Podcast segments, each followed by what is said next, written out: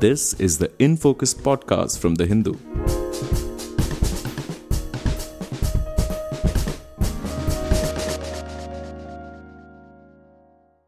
Hello and welcome to the Hindus in Focus podcast with me, K. Bharat Kumar. The banking sector in India has witnessed a return to relatively good health over the past few years. With more stringent norms set by regulator RBI, NPAs or non performing assets have declined and bank balance sheets have shed much of their baggage of bad loans. Is this trend here to stay? Also, as the country emerged from the pandemic and economic growth picked up, banks also saw healthy credit growth. Deposit growth, though, has not kept pace. Is this a cause for concern?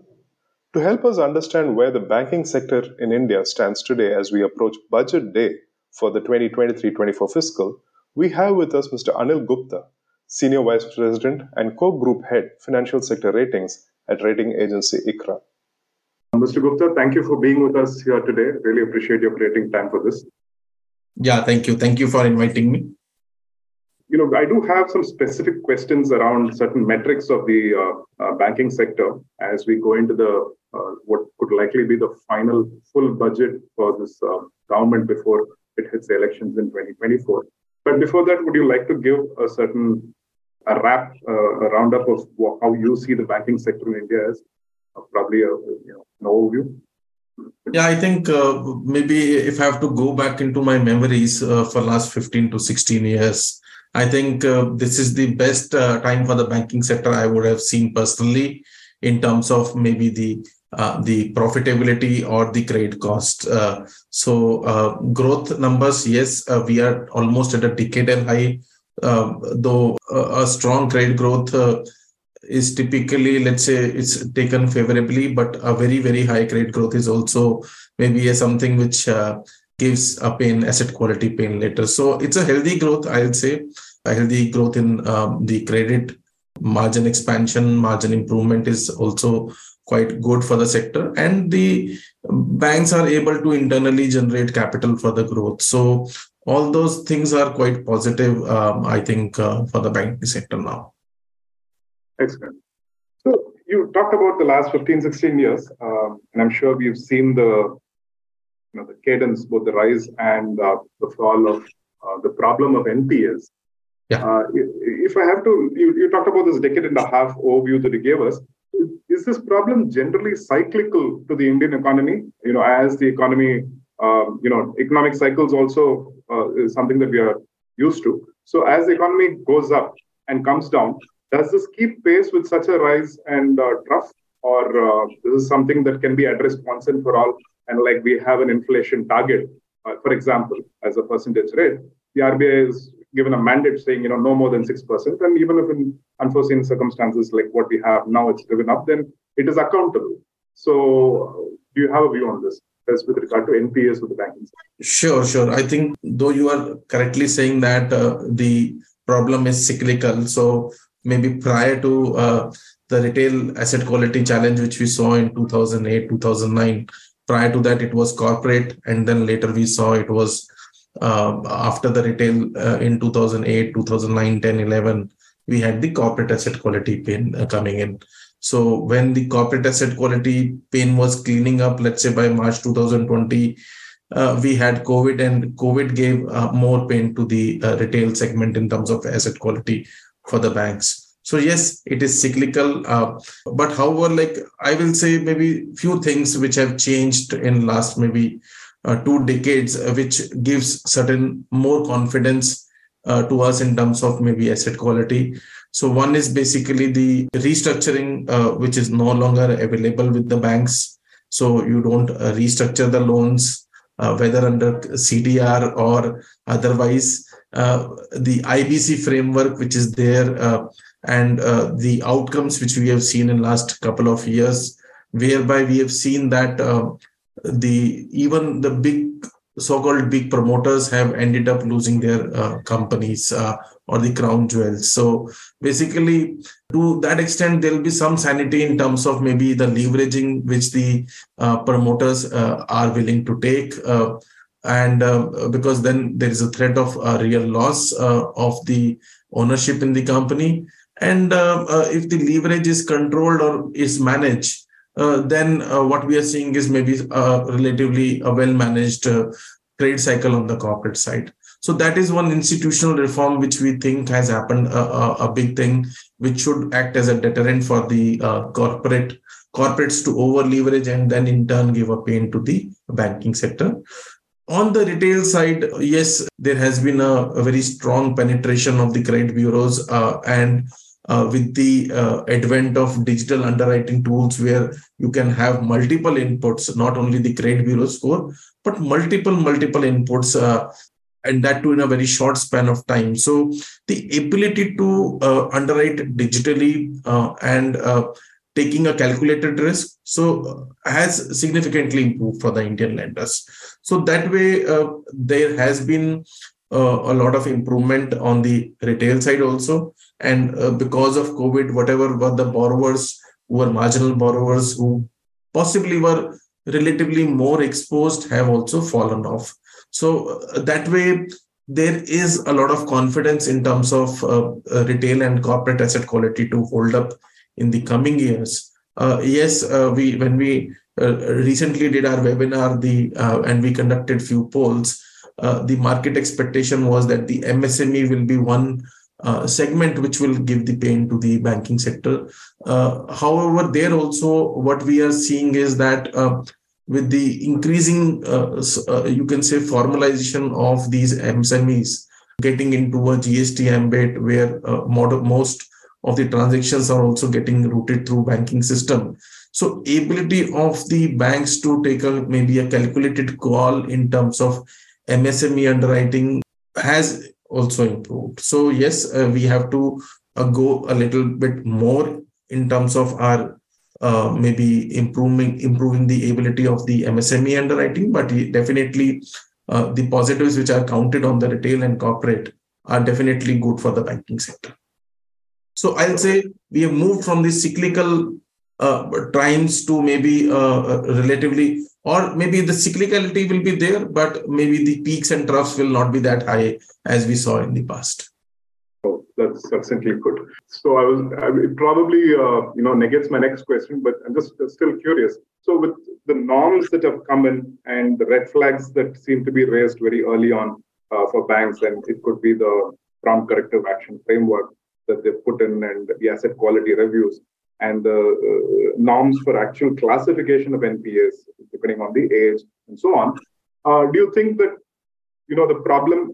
I, I, know you talked about improvement of the MSME sector, but has the problem at least been diagnosed so that we know this is what the fix is? So, or is there a time possibly in the future when you say, you know, these are things that one cannot, you know, estimate. These are things that will always happen, and hence NPAs have gone up again. You think that is a possibility, or do you think you know we've got what it takes to fix NPA to a certain level for the entire bank? No, I think on the recognition side, definitely uh, a lot of a lot of regulatory tightening has happened in the last um, uh, few years. So starting from maybe the asset quality review, which started in 2016, where a lot of these corporates uh, were uh, eventually uh, classified into the NPA segment uh, the second leg of maybe the uh, the tightening on the asset quality happened not for so much for the banks but maybe for the non-banks uh, by maybe aligning uh, the uh, npas in the nbfc sector with the banking sector. So that way let's say an overdue borrower which has been npa unless the entire overdues are repaid by that borrower the non-banks typically are not now not allowed to upgrade those borrowers from a NPA to a performing uh, borrower.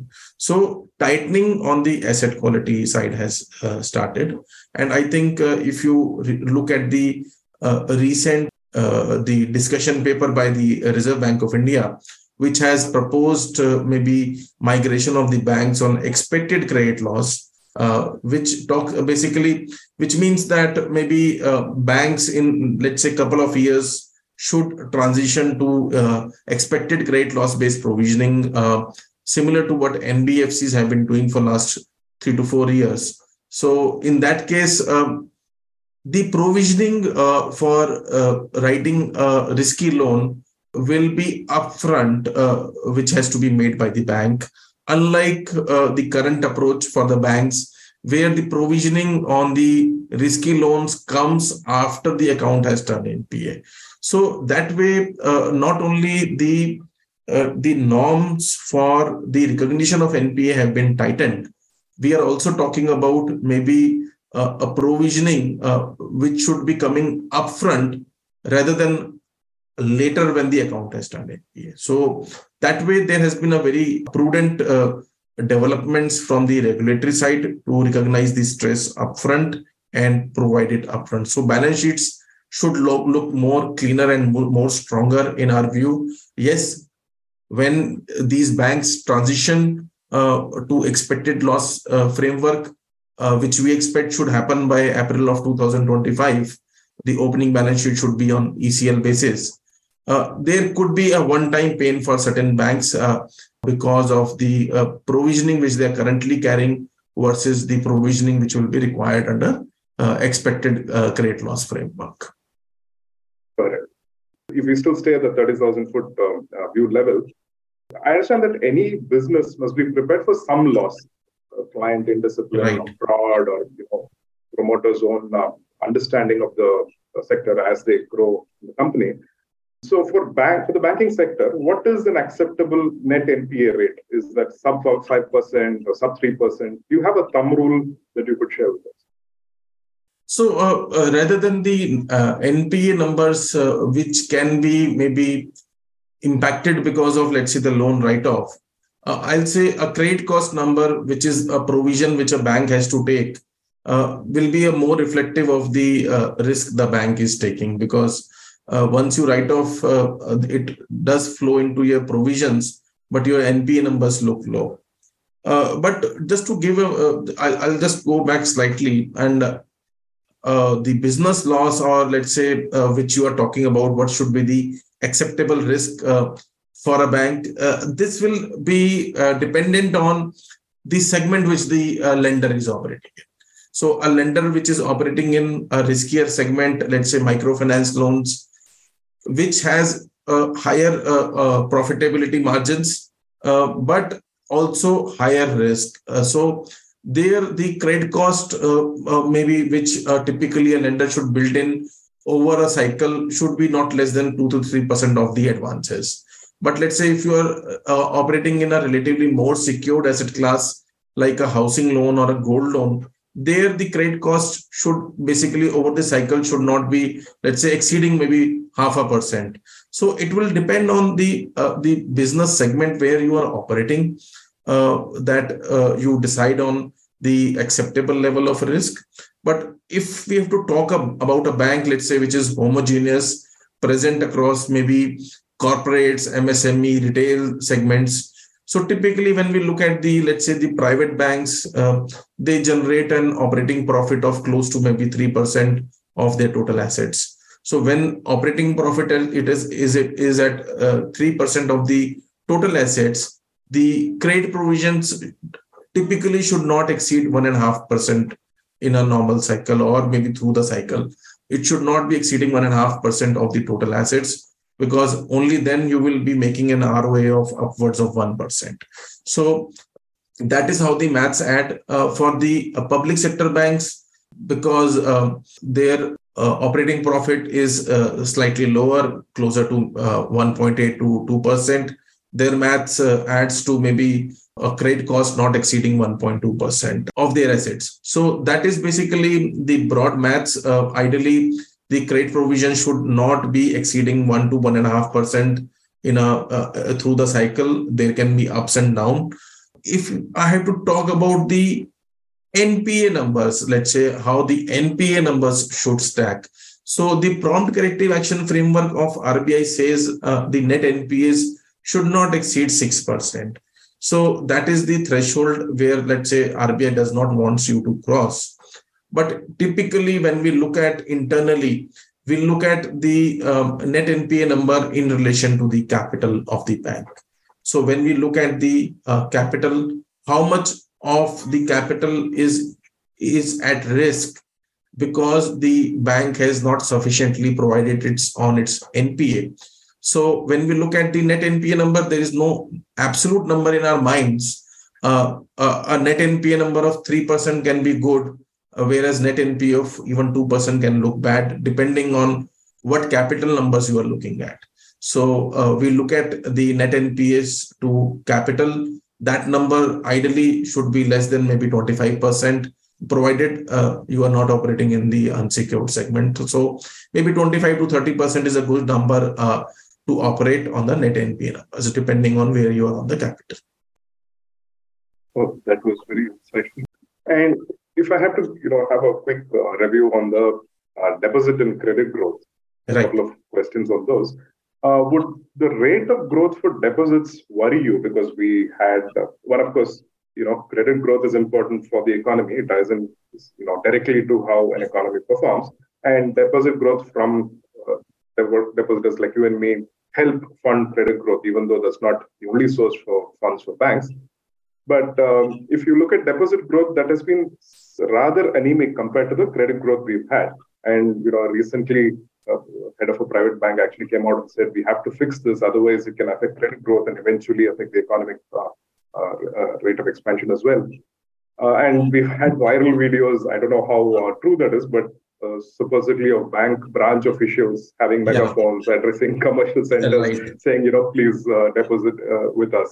But considering uh, two factors, one is the small savings rates that the government gives tied into the, you know, a certain formula that it has, plus the rate of inflation. So if I'm actually spending more for my tomatoes and onions, uh, you know, logically I would have less to save, uh, either in CASA accounts or uh, that is current and savings accounts, or in fixed term deposits over time.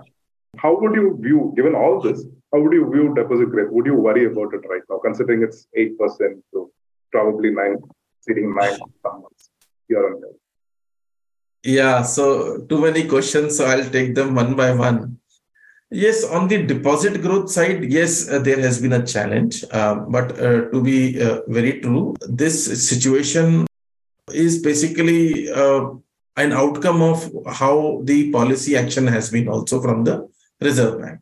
You cannot have a, a, situation where uh, you have a surplus liquidity in the banking system and the RBI is also on the rate hiking cycle because then the policy uh, or the rate hike uh, does not get transmitted properly.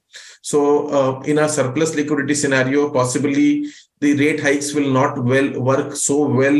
Uh, and what the desire of the uh, the regulator or the RBI is that basically to control the credit growth, control the supply of the money in the economy, that may not work well liquidity situation, which is, let's say, uh, closer to a neutral level uh, in a rate hike cycle, works well for the transmission of the uh, policy rates, both on the loan side as well as on the deposit side.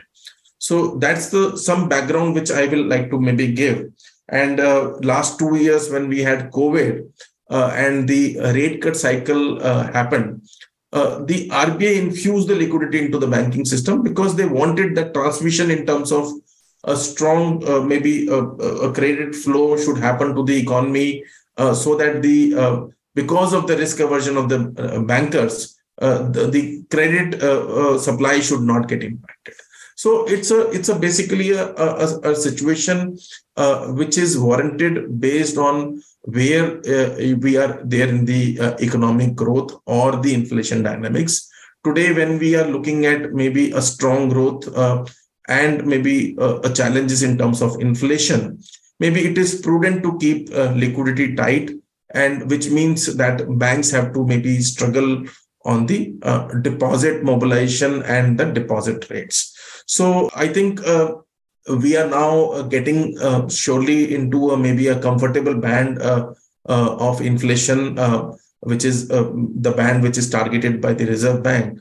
And I think the we are near the rate hike cycle also, which means possibly the the worst of the times in terms of maybe competition for the deposit growth has been behind us that is one. And second, possibly uh, we also expect that the credit growth or the credit demand should moderate in the coming days because of the increase in the interest rate also. So these two factors basically should maybe uh, help the banks to maybe uh, manage this uh, gap between the deposit and credit growth. Uh, because uh, incrementally the uh, liquidity deficit will not widen or reduce the way it has reduced in last maybe six to nine months. And second, the credit growth itself will moderate. So that is on the first point that um, uh, the situation we have seen the worst of it, but gradually it should not deteriorate further. On the second point, where we are, let's say, comparing the uh, bank deposit rates and the competition which possibly it may be getting from the small saving rates uh, on various government schemes. So yes, uh, there is uh, definitely some sort of a maybe substitution, but uh, I will say that um, uh, today the rates on the small saving um, after the recent increase have become attractive, let's say, vis-a-vis a bank deposit. But banks have also been, let's say, quite uh, front runner in terms of rate hikes. Many public sector banks are offering um, maybe 8% uh, deposit uh, rates uh, for the senior citizens. Uh, which is similar to what uh, the small saving rates schemes are also offering. So that way they are at par. But I think the objective of a investor when he's looking at a bank deposit versus small saving schemes we need to also understand that the small saving schemes does come up with the element of maybe tax saving or tax deduction so uh, once you uh, uh, put money into let's say the ppf or nsc or something so these are certain instruments which are uh, maybe eligible for tax deduction under 80C so uh, that is one angle. And second, uh, which is a plus point for these small saving schemes. But at the same time, many of these small saving schemes does come with a lock-in. So you then end up losing a liquidity. So that way, the product features of small saving scheme and the bank deposits are slightly different, I'll say. Uh, though the interest rate may appear to be comparable, but the uh, demand for the small saving products are also driven by certain other considerations and may not be a right comparison for a bank deposit but yes definitely they do compete with each other and uh, if you look at the small savings uh, i think uh, despite being linked to a formula uh, there has been some sort of a lack of a transparency in terms of how the rates have been uh, fixed on these uh, small saving products and I think it's a time to relook maybe how these uh, uh, these small saving instruments possibly can be priced more transparently for the small investors. Uh, just one point, the first one that you mentioned, where um, there'll be a tempering. you said we were, if I understood you right, we're likely at the end of the rate hike cycle, and that would help narrow the gap between credit growth and deposit growth. But you know, as much as like you indicated, banks have been able to pass on the rate hikes into deposit uh, rate increases as well. When the rate cycles uh, hike cycle ceases and rates start going down, they are as quick in making sure that deposit rates go down. So, which means we'd still be challenged for deposits. So that was, a, you know, a sub query that I had to you. Yeah. So basically, what we are discussing is that uh, uh will the bank face challenges in terms of deposit growth uh, when the rate cycle reverses and the banks start cutting the deposit rates so uh, uh, the uh, argument will be no no no not definitely and uh, we know that how the deposit growth was uh, driven during the covid times when despite the record low rates on the deposits the deposit growth was uh, very good. So how the deposit rate also work will be uh, where we are not only in the domestic interest rate cycle, but possibly also the global interest rate cycle, because globally uh, the uh, interest rates do impact uh, the credit demand locally. So let us say if you look at the last uh, maybe one year, uh, when the uh, US Fed has started increasing the, the policy rates, the uh, cost of borrowing in dollars has significantly increased. So uh, for the Indian corporates, uh, let's say today, if I have to talk about a triple B rated corporate, if it has to borrow the borrowing rate in dollars will not be less than maybe 7% or so. So, plus, uh, if you are borrowing it for local purposes, you have to add on to the hedging cost also, right? So, what happens is because of the increase in the policy rates in the US, we saw a lot of uh, demand from the ECB market shifting to the banks, right?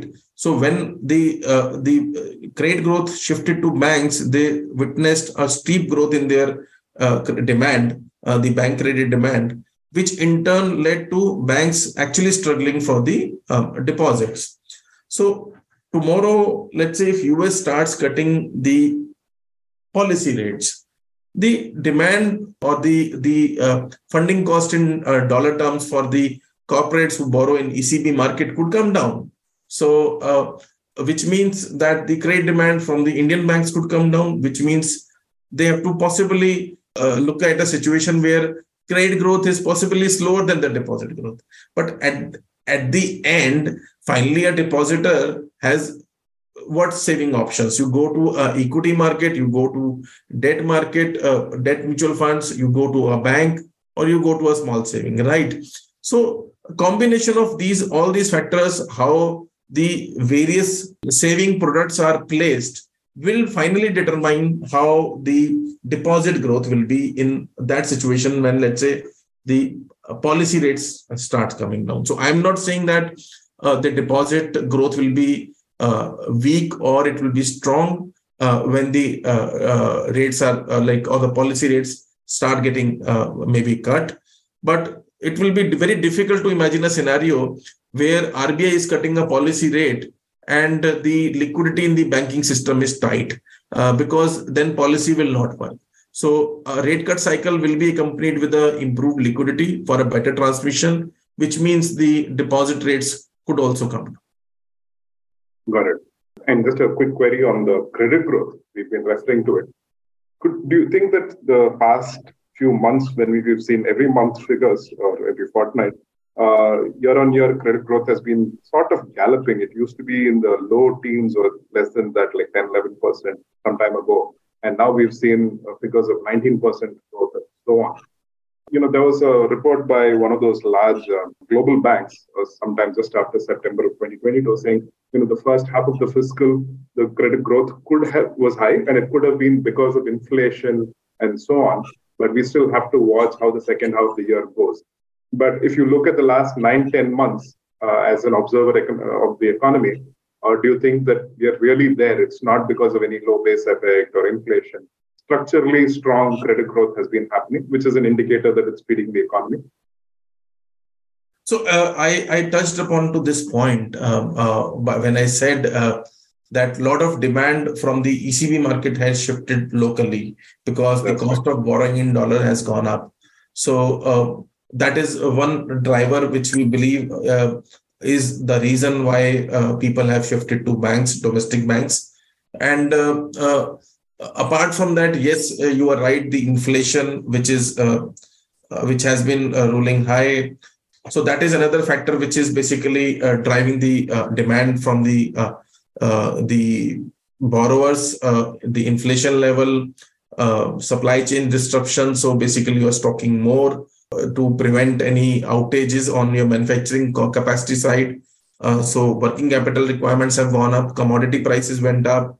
So that is also basically driving up the the uh, borrowing requirements for the corporates because of working capital so these are combination of multiple factors plus we should not forget that we had a very uh, two periods of low credit growth. So we are also looking at a subdued uh, base prior, like of FY21 uh, and a part of FY22.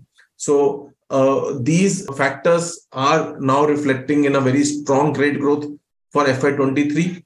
We should end up maybe at around 18 to 19 lakh crores of incremental credit flow from banks during current financial year and if I have to tell, uh, like, or compare this number with the last uh, highest ever uh, credit flow, which happened was financial year 2019, which was somewhere close to around 12 lakh crores. So from 12 lakh crores, we are going to be, let's say, around 19 lakh crores, which is a substantial growth in absolute amount and as well as in the percentage amount. So these numbers look good and uh, but nonetheless uh, these uh, factors as i discussed that because of the rate hike um, in the domestic market lending rates and deposit rates have gone up there should be some moderation in terms of credit demand. Uh, so from 19 lakh crores what we are projecting is that possibly next year it should moderate to around 15 to 16 lakh crores in absolute amount. And in percentage term it should close to maybe closer to 12% YOY credit growth for the next year. So uh, there are few uh, factors which are maybe uh, structural in nature um, and few factors which could be basically temporary uh, if the uh, rate hike cycle in us ends and the dollar rate comes down possibly we could see uh, moderation in the or a higher moderation in the domestic credit growth excellent thank you mr gupta it's been really delightful having you here a lot of insights from our conversation thank you so much Thank you. Thank you. My pleasure. Thank you. In Focus will be back soon with analysis of the biggest news issues. In the meantime, you can find our podcast on Spotify, Apple Podcasts, Stitcher, and other platforms. Just search for In Focus by The Hindu. We'll see you soon.